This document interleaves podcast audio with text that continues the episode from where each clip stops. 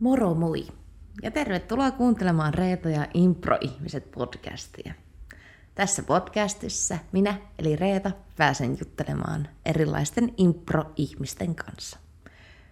Improvisaatioteatterista, eli tuosta käsikirjoittamattomasta teatterista, joka syntyy hetkessä.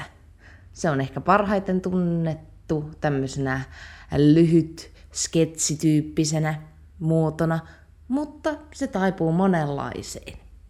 Ja tällä kertaa mä oon päässyt juttelemaan Harri Huttusen kanssa, Tampereen improvisaatioteatteri Snorkkelin pitkäaikainen näyttelijä, improaja ja pienemmälle väelle ehkä TV:stä tuttu kasvo. Ja Harri on mun hyvä ystävä myös. Ja oli ihanaa päästä juttelemaan Harrin kanssa vähän uudella tavalla. Tämä on nauhoitettu syksyllä 2016. Mukavaa kuuntelua. Olen täällä Harri Huttusen kanssa täällä Snorkkelin toimistossa. Ja Harri Huttunenhan on Snorkkelin näyttelijä ja freelance-näyttelijä. Miten sä innostuit teatterista? Tai koska se on alkanut? Se lähti lukiossa liikkeelle ja mun kaveria pyydettiin paikallisen harrastajateatteriin näyttelemään. Ja hän ei päässyt sinne aikataulujuttujen takia mukaan, niin sitten sanoi, miksi et sä mene sinne? Ja sitten mä ajattelin, no teatteri, mitä hän toi on sitten. Ja no menin kuitenkin ja se olikin aika hauskaa homma. Siitä se oikeastaan sitten pikkuhiljaa. Musta piti tulla ihan jotain muuta alun perin. Ihan järkevä akateeminen ihminen. Ja se oli ihan niin kuin harrastuspohja se teatterijuttu, mutta... Teatteri-ihmisethän ei ole järkeviä vai? Ei millään tavalla. Ihan oma lukunsa. Mutta sitten niin kuin vuosien jälkeen, niin kun olin Tampereelle, niin tuli oikeastaan sitten sen jälkeen ihan... Etsin vähän, että mitä sitä elämällä tekisi ja muuta vastaavaa, ja tuli semmoinen kurssi vastaan ja elokuvanäyttelemiskurssi. Ja siellä sitten eräs tunnettu suomalainen näyttelijä niin oli kurssittamassa meitä, ja kurssin jälkeen, viikon jälkeen tuli se sanomaan mulle, kun mä olin siellä pihalla haukkaamassa happea, niin tuli mulle sanomaan sitten, että Harri, näyttää hyvältä, teet hyvää duunia, jatka samalla alalla. Ja se olikin oikeastaan semmoinen, mikä jäi mieleen ja sitten jäi kaikumaan aika hyvin tonne pohjaan. Kaikupohjaan, niin niin. Sillä tiellä. Mutta mitenkäs sitten impro tuli kuvioihin? Ja kuinka pitkän aikaa tästä, kun aloit tajuta, että sinähän olet näyttelijä? Impro tuli oikeastaan sitten, kyseisellä kurssilla oli myöskin improkurssi mukana. Se ei silloin vielä kolahtanut oikein. Mutta sitten mä tein välissä vielä Tampereella yhden maahanmuuttajien kanssa semmoisen sopeuttamisjutun, missä oli mukana myöskin teatteriopetusta. Ja sen kurssin jälkeen sieltä tuli kontakteja, sitten niin kuin tutustui totta kai ihmisiin ja näin. Ja sillä kurssilla oli yksi tuttu ja siitä varmaan niin kuin useampi kuukausi sen kurssin loppumisen jälkeen.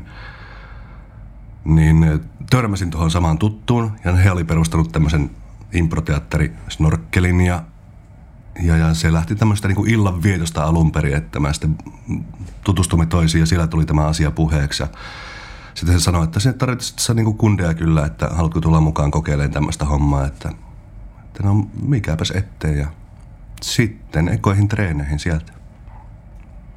No... Tuleeko mieleen mitään ekaa muistoa improsta tai semmoista hetkeä, että tajusit, että tämä on sun juttu? Tai joku harjoitus tai joku esitys, mikä? Ei ehkä, niin kun, jos rupeaa miettimään noita ihan alkuajan juttuja, niin ei oikeastaan mitään yksittäistä välttämättä, mutta ehkä se, kun sitten alkoi koluamaan niissä treeneissä, silloin treenattiin 2 kertaa viikossa, oli tiistaisin ja sunnuntaisin aina treenit. Niin sitten huomasi niissä treeneissä jotenkin, että mitä se niin kuin sai itsessä aikaan. Se oli tosi kivaa. se oli pirun vaikeeta, mutta samaan aikaan niin kun se tuli ihan älyttömiä onnistumisen niin kun tunteita. Ja sitten niin kun pikkuhiljaa alkoi huomata myöskin, että ilmeisesti mä oon tässä kuitenkin ihan suht hyvä. Niin kai se sitten rupesi ruokkimaan itsensä pikkuhiljaa siinä sitten enemmän ja enemmän. No onko joku semmoinen esitys, joka on jäänyt mieleen erityisesti tässä vuosien varrella? Ja kuinka paljon vuosia tässä nyt on siis impron kanssa takana? Mä tulin Snorkkeliin vuonna 2000, oli eka treenit syksyllä. 2000, no joo, onhan sitä jo aikaa. Niin ei oikeastaan mitään yksittäistä. No ehkä, joo. Teatterikesässä, olikohan se vuotta 2001 vai 2002, kun me hurahdettiin sitten tekemään pitkää impro. Ja se oli ihan eka pitkä impro, mitä Snorkkeli teki. Ja se oli silloin sellainen Legionan teatterilla lähellä yliopistoa. Niin se jännitys oli ihan älytön, mikä siinä oli lavalle mennessä. Mutta sinänsä hauskaa, että se samantyyppinen jännitys tulee edelleenkin kroppaan vielä ennen esityksiä. Et se on hauska, että se ei ole kadonnut mihinkään myöskään se virta, mitä tästä jännityksestä ja mitä tulee tapahtumaan ja mitä sitä saa. Mutta ei se kauhean ihmeellinen siis muisto varmaan ulkopuoliselle ole, mutta itselle se on piirtynyt jotenkin tajuttoman vahvana se mieleen, kun monesti puhutaan improssa, että moka on lahja. Ja siinä kyseisessä näytelmässä niin ihan ekassa kohtauksessa niin mä hyppään lavalle ja mielestäni menen tekemään pesäpallon syöttölautasta. Kuvittamaan sille, että siis syöttölautasta on pyöreitä, niin kuin kaikki tietää. Niin mä yritin taivuttaa kroppaani silleen niin kuin ympyrän muotoon, että mä olisin ympyrän näköinen syöttölautainen, mutta eihän se kroppa oikein vääntynytkään semmoiseen malliin. Ja sitten mä olin siellä niin kuin semmoisena enemmän U-muotoisena juttuna makasin lattialla kylilläni. Ja sitten kaikki ympärillä ihmettelee, että mikä se ihme tämä on. Ja mä en muista miksi mut määriteltiin sitten, mutta se oli kans niitä semmosia mahtavia hetkiä, että sitten niinku kikattaa sillä, että niinku, en minä yrittänyt tuota, minä yritin olla syöttölautainen, mutta näin se meni. No silloin kun te rupesitte tekemään ensimmäisiä pitkää improvisaatiota, niin oliko teillä joku opettamassa pitkää impron muotoa? Mulle on siis opettanut Snorkkelista joskus Kati, niin kertonut pitkistä ja opettanut sitä ja niin. Mietin, että onko teillä ollut opettajaa vai oletteko te lähtenyt vaan kokeilemaan? Jos oikein muistan nyt, niin se oli Snorkkelin alkuaikoja merkkasi aika paljon semmoinen, että me itse niin kun etsittiin omia tapoja tehdä. Ja mitkä toimii ja mitkä ei. Niin kuin tuossa aikaisemminkin sanoin, että treenit oli joka tiistai ja sunnuntainen. Just tommossa niinku vakkaritreenaamissa on sika hyvä juttu se, että siinä totta kai kun tulee se rutiini koko ajan, tietää minä kellon lyömänä minä päivänä on treeneissä, niin tulee ihan hillittömän hyvä semmoinen treenirutiini siihen hommaan. Ja sitten noissa treeneissä on niinku monesti just kun tehtiin ihan perusharjoitteita ja muita, niin sitten etsittiin oma tapa, että miten tää niinku toimii. Kun niistä oltiin vaan luettu ja kuultu näistä treeneistä, sitten ryhdyttiin kokeilemaan niitä, niin sitten hetkinen, ei tää joka jutussa oikeastaan niin kuin harjoituksessa ja esitystekniikassa, niin mun mielestä pitää löytää semmoinen punainen lanka siitä. Ja sitä me jotenkin tehtiin silloin alkuaikana tosi paljon, että me vaan niin kuin tehtiin, sitten välillä juteltiin, analysoitiin sitä, mikä tossa oli, niin kuin, miksi tämä ei toiminutkaan tuo juttu silleen niin kuin oikein hyvin, se ei ollutkaan kauhean hauska tai se ei ollut kauhean koskettavaa tai enää muuta. Niin sitten pientä analyysiä ja sitten kun onneksi porukassa oli myös semmoisia tyyppejä, jotka sitten sanoi, että nyt loppu tämä jauhaminen, että nyt kokeillaan taas niin kuin tällä tavalla ja taas kokeiltiin. Eli ei varsinaisesti ehkä ollut alkuaikana semmoista niin kuin pitkän oikeastaan opettajaa meillä, vaan te luitte siitä jostain. Joo, nyt kun vielä muistaisi, mistä se idea sitten lähti. Olikohan se tyyli, että Stella Polariksen Stella Polaris oli tehnyt ja sitä piti semmoisena kuninkuuslajina pitkää koko illan näytelmää sitten. Ja sitä halusi sitten kokeilla myöskin. Mikä oli sinänsä tosi kunnianhimoinen juttu kyllä, että kun oltiin tehty vasta kuitenkin pari vuotta niin improja ja sitten oltu vasta niin kuin meillä oli vakkariklubi tuolla vanhassa postissa. Silloin kun mä aloitin niin, ja tehtiin noita niin sanottuja firmakeikkoja eli tilauskeikkoja kanssa,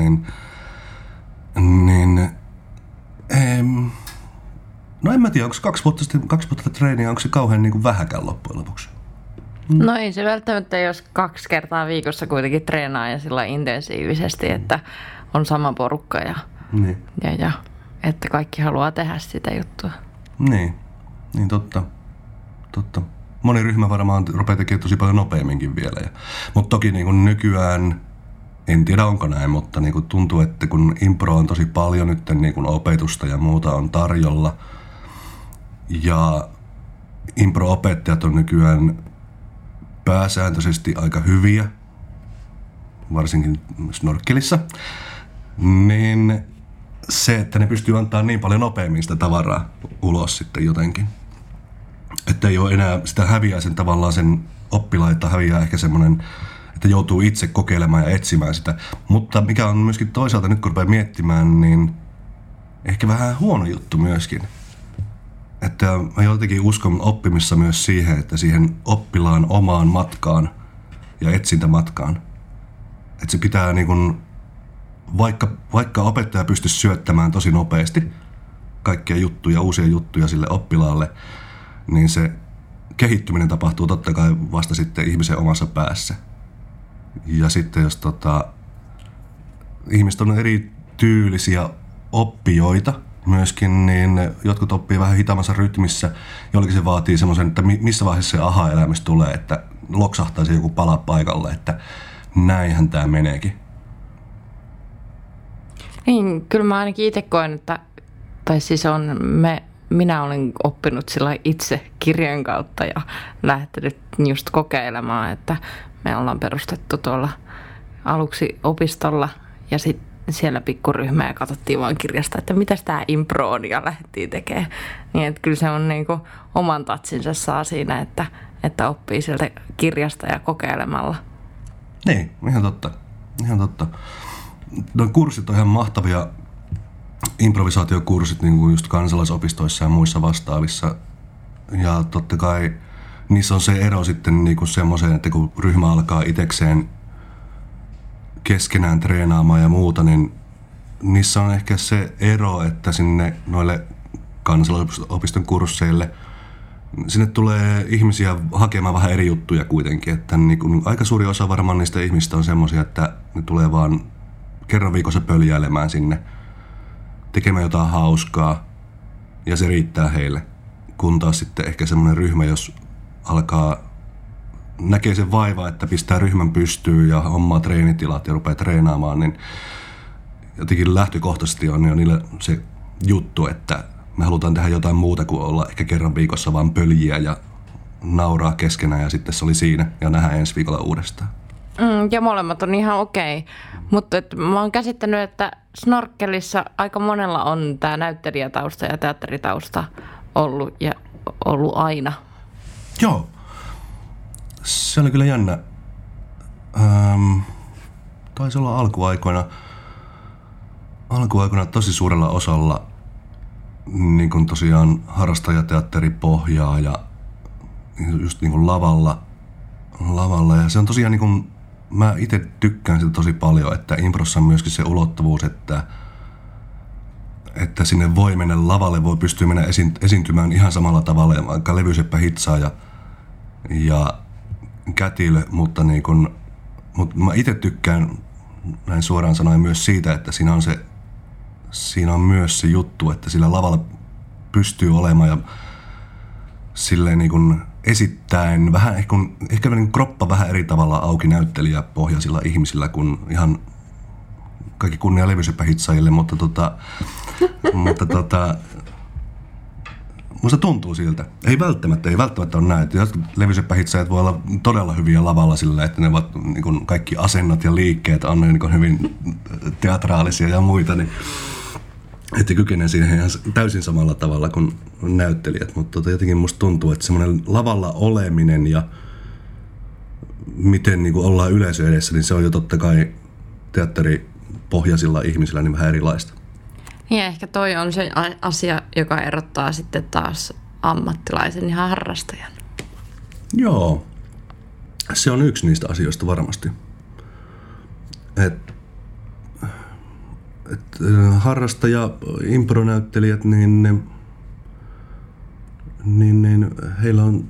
heillä on semmoinen niin kuin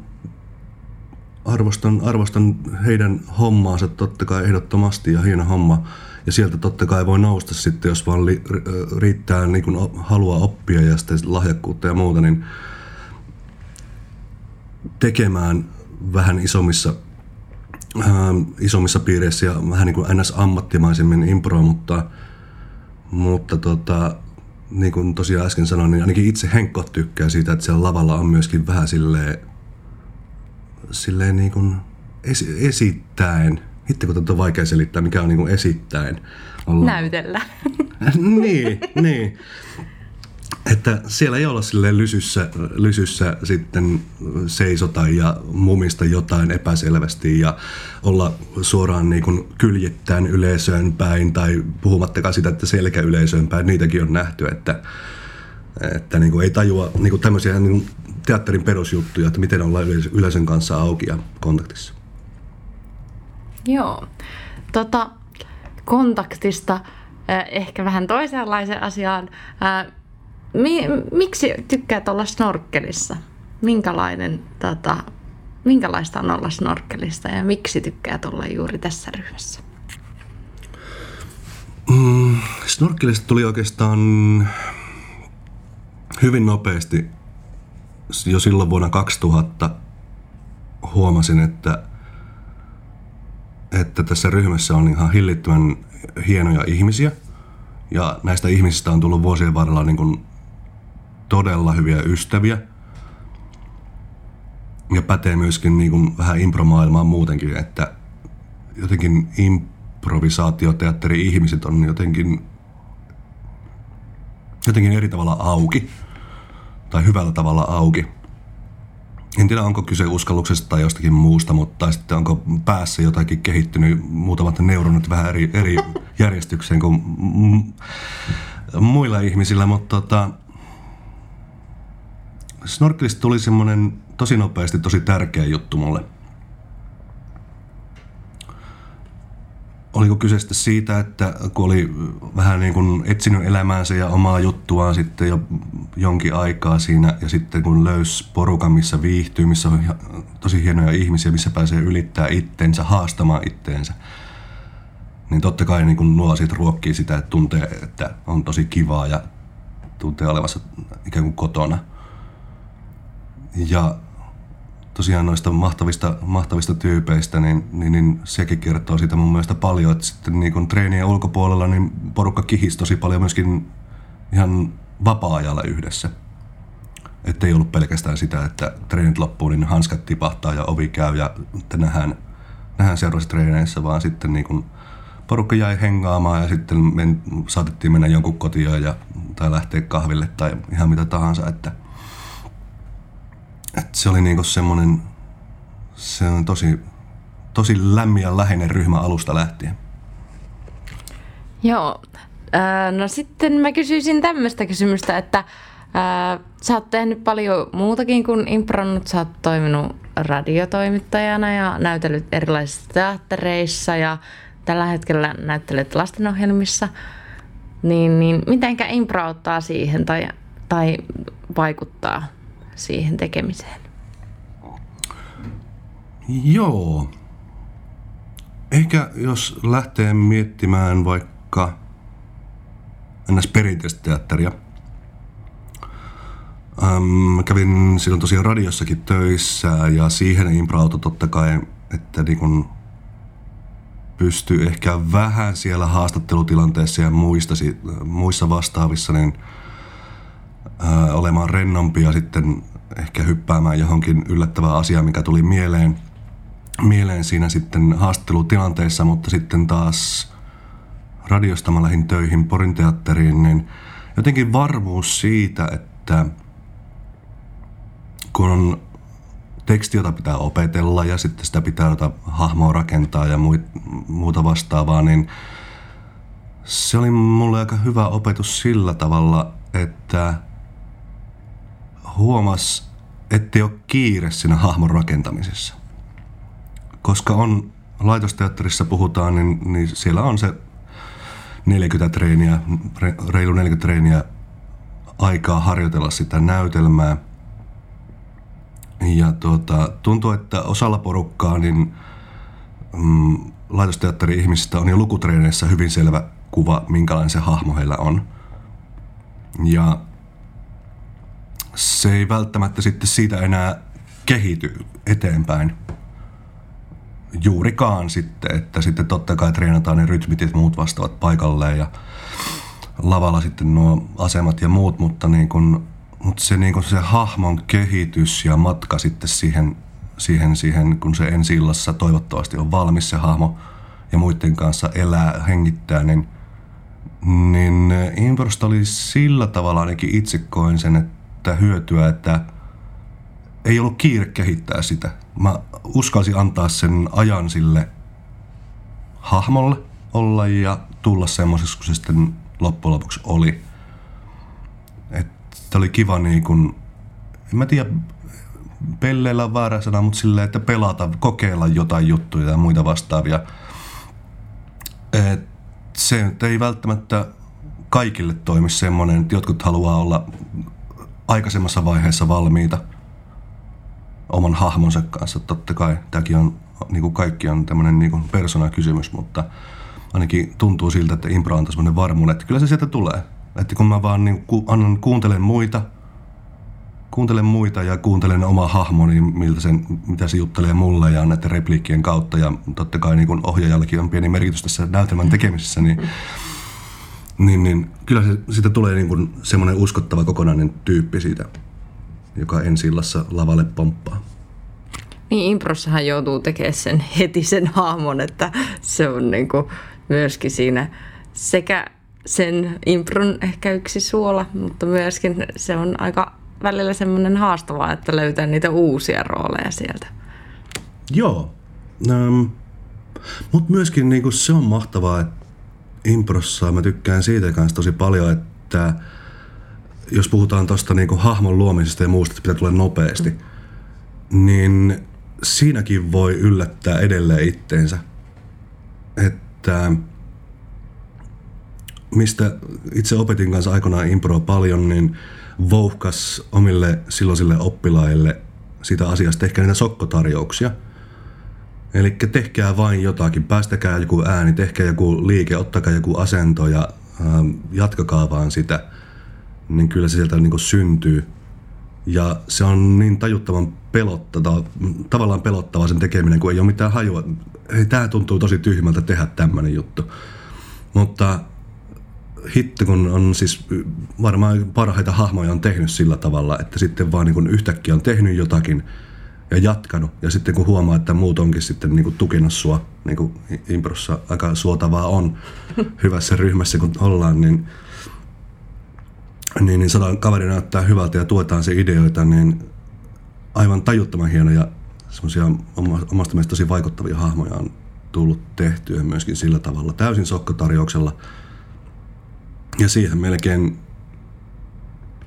niin, nyt kun kohta on treenit, niin taas niin saa nähdä mitä treenataan, mutta niin on se hauska kokeilla taas jotain sokkotarjousta. Mitähän tulee? Idea treeneihin. Mm. Mutta myöskin se, että jos joku toinen tarjoaa jotain, niin kuin että oot ajatellut meneväsi justiin sinne joksikin pesäpalloalustaksi ja sitten joku tarjoaakin, että sä ootkin koira, niin siitähän tulee juurikin niitä hauskoja juttuja. Joo, ehdottomasti. Niin kun monesti kun telkkarissa tulee joku sketsiohjelma.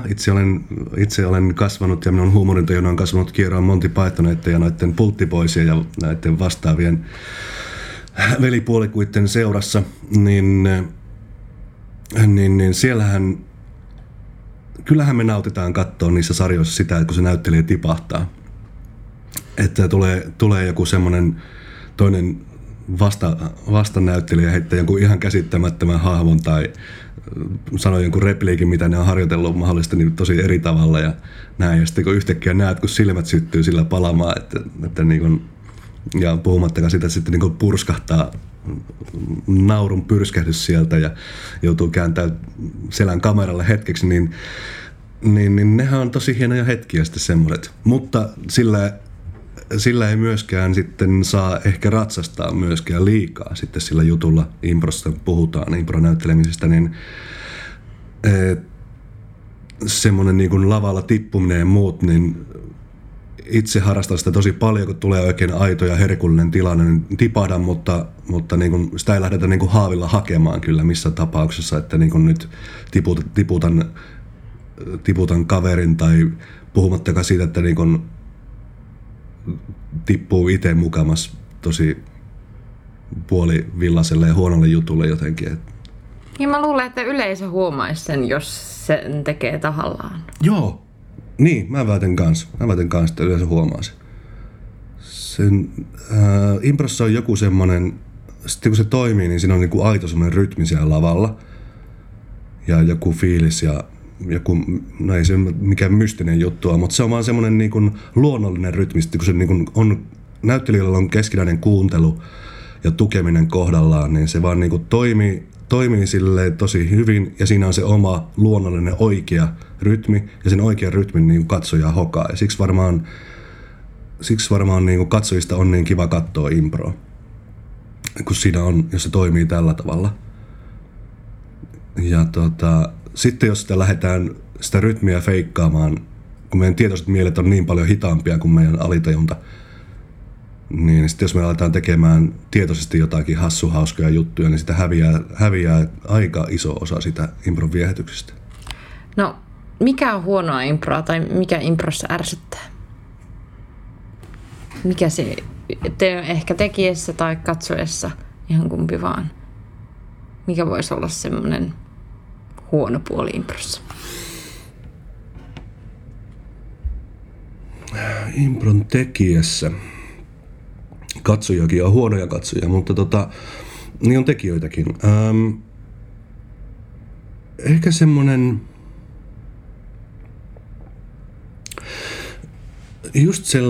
just mistä vähän ehkä liipattiin tossa siitä, että aiemmassa jutussa, että jos ei tee sitä aidosti sitä improa. Et toki itsekin on siis, kuinkahan monta sataa keikkaa itsellä on takana, siis tämmöisiä sketsi, lyhyttekniikka-improja, eli just sanan kerrallaan tarinoita ja muita on tullut tehtyä satoja ja satoja kertoja, niin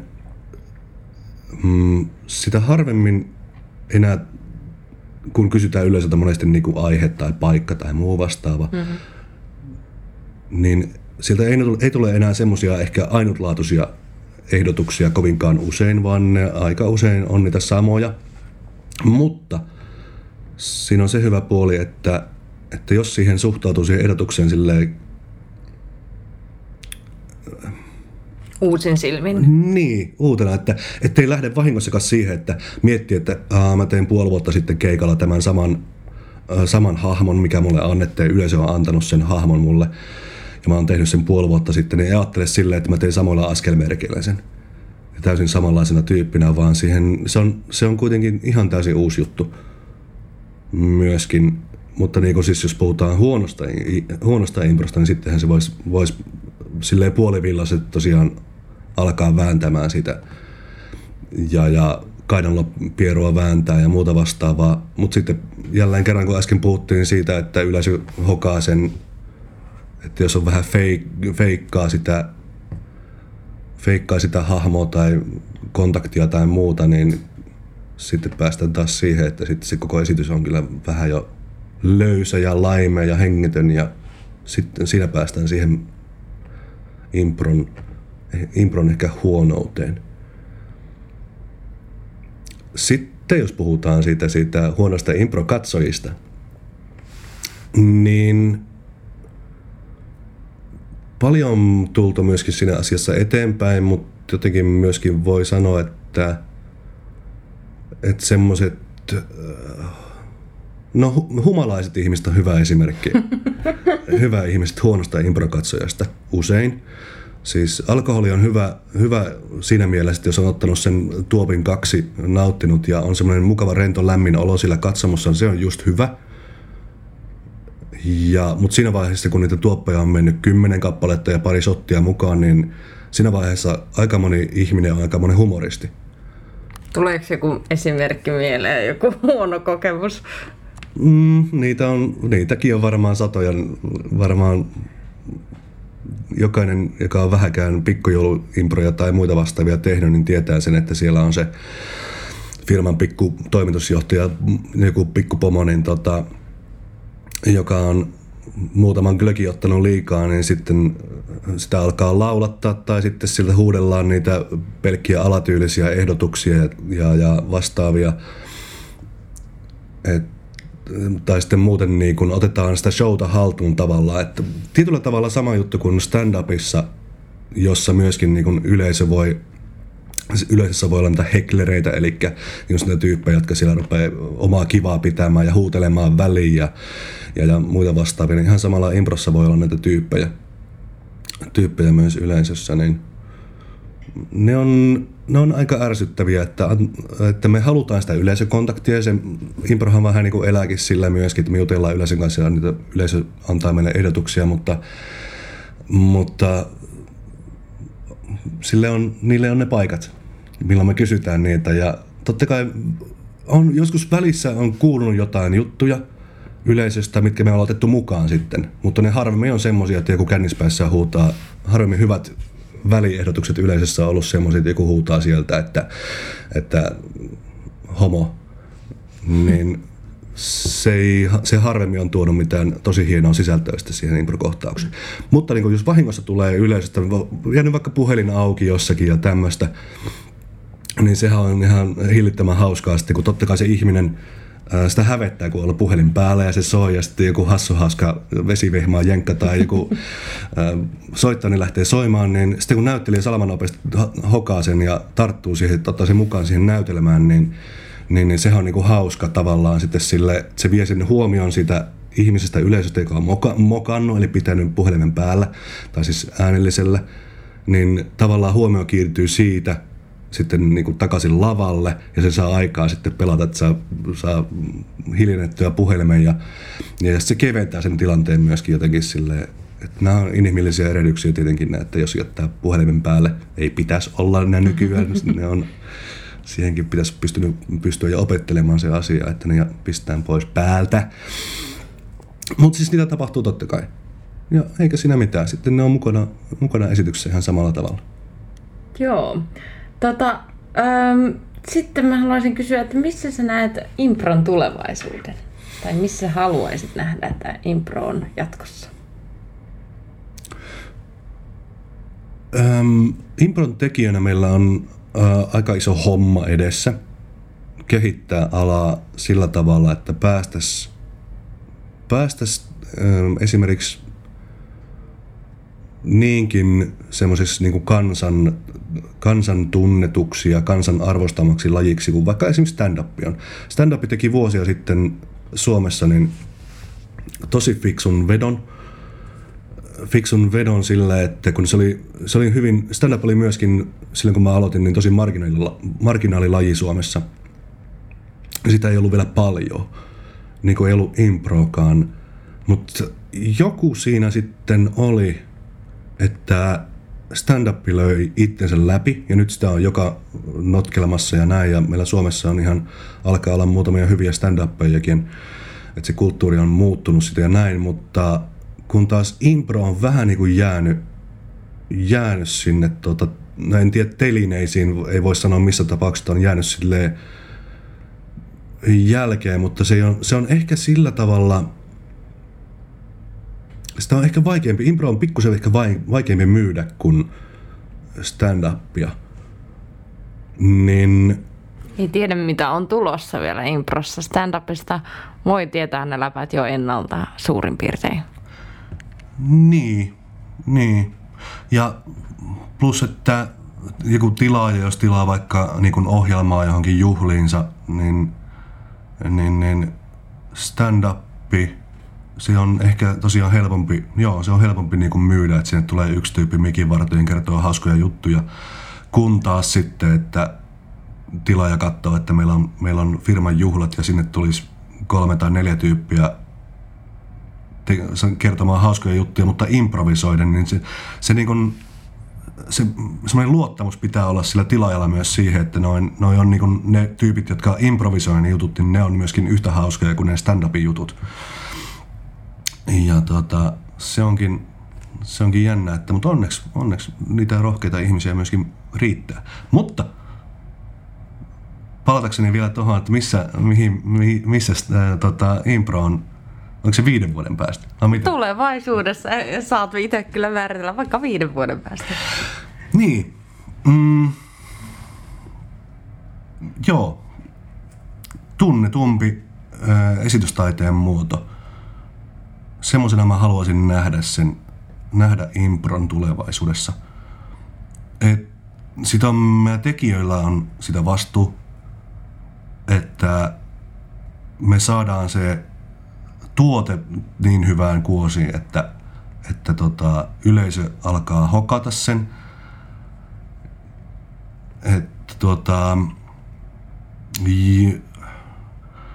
Mä ymmärrän, nyt päästään vähän, otetaan siinä mielessä vähän taaksepäin, että mä ymmärrän sen impron hienouden ja hauskuuden silleen, niin kun alkaa harrastamaan sitä ja muuta.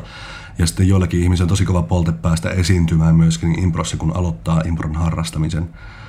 Ja enkä missään tapauksessa nyt sanomassa sitä, että näiden niin kuin vähemmän tehneiden ihmisten, jotka on just aloitellut improa ja muuta, niin ne ei saisi mennä keikalle johonkin ravintolaan tai järjestää omia keikkoja tai muita.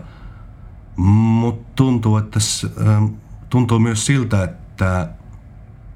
että tämmöiset keikat ei välttämättä ole sitten ihan niin laadukkaita, hyviä suomeksi sanottuna, kuin esimerkiksi ryhmiä, jotka on tehnyt vuosikausia, treenannut aktiivisteja ja muuta, niin se, että just näille tilaajille vaikka, jotka tilaa juhliin ohjelmaa ja muuta vastaavaa, niin jos sillä käy semmonen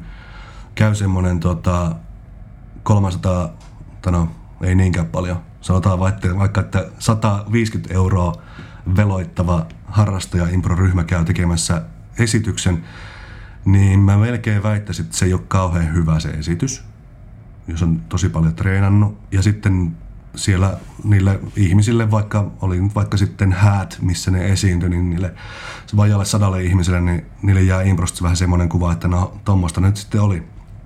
Että vähän puolivillaista ja lavalla ei oikein osattu olla ja pikkusen änkytystä ja ei ollut kaiken kaikkiaan kauhean hyvä esitys, niin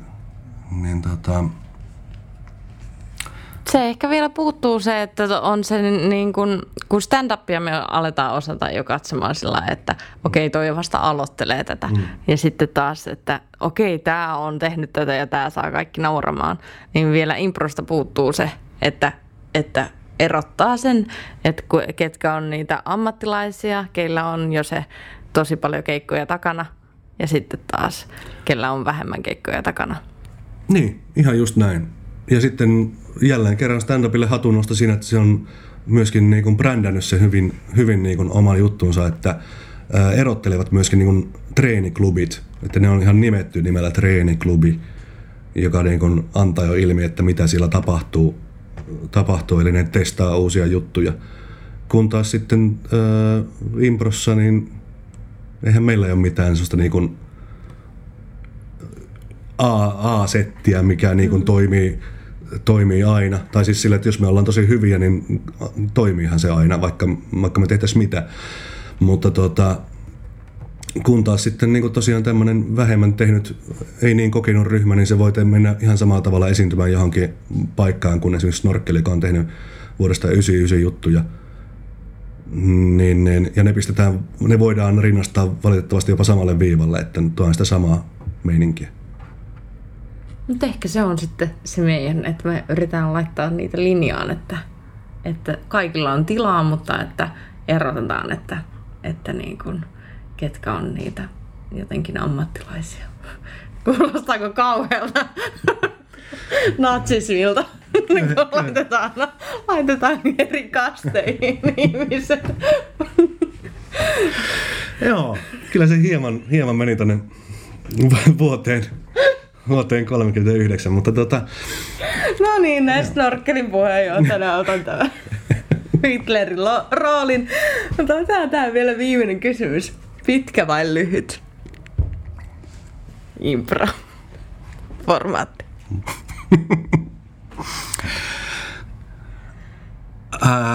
Ei pysty itse asiassa sanomaan kumpi, koska jos on lyhyt, niin voi olla myös paksu. Ja siis hyvällä tavalla. Että se tuntuu sitten eri tavalla, se, niin kuin se lyhyt juttu. Ja sitten jos on tosi pitkä, niin se voi myös, se voi olla myös tosi hyvä ja ihana. Kiitoksia, Harri Huttunen. Kiitos.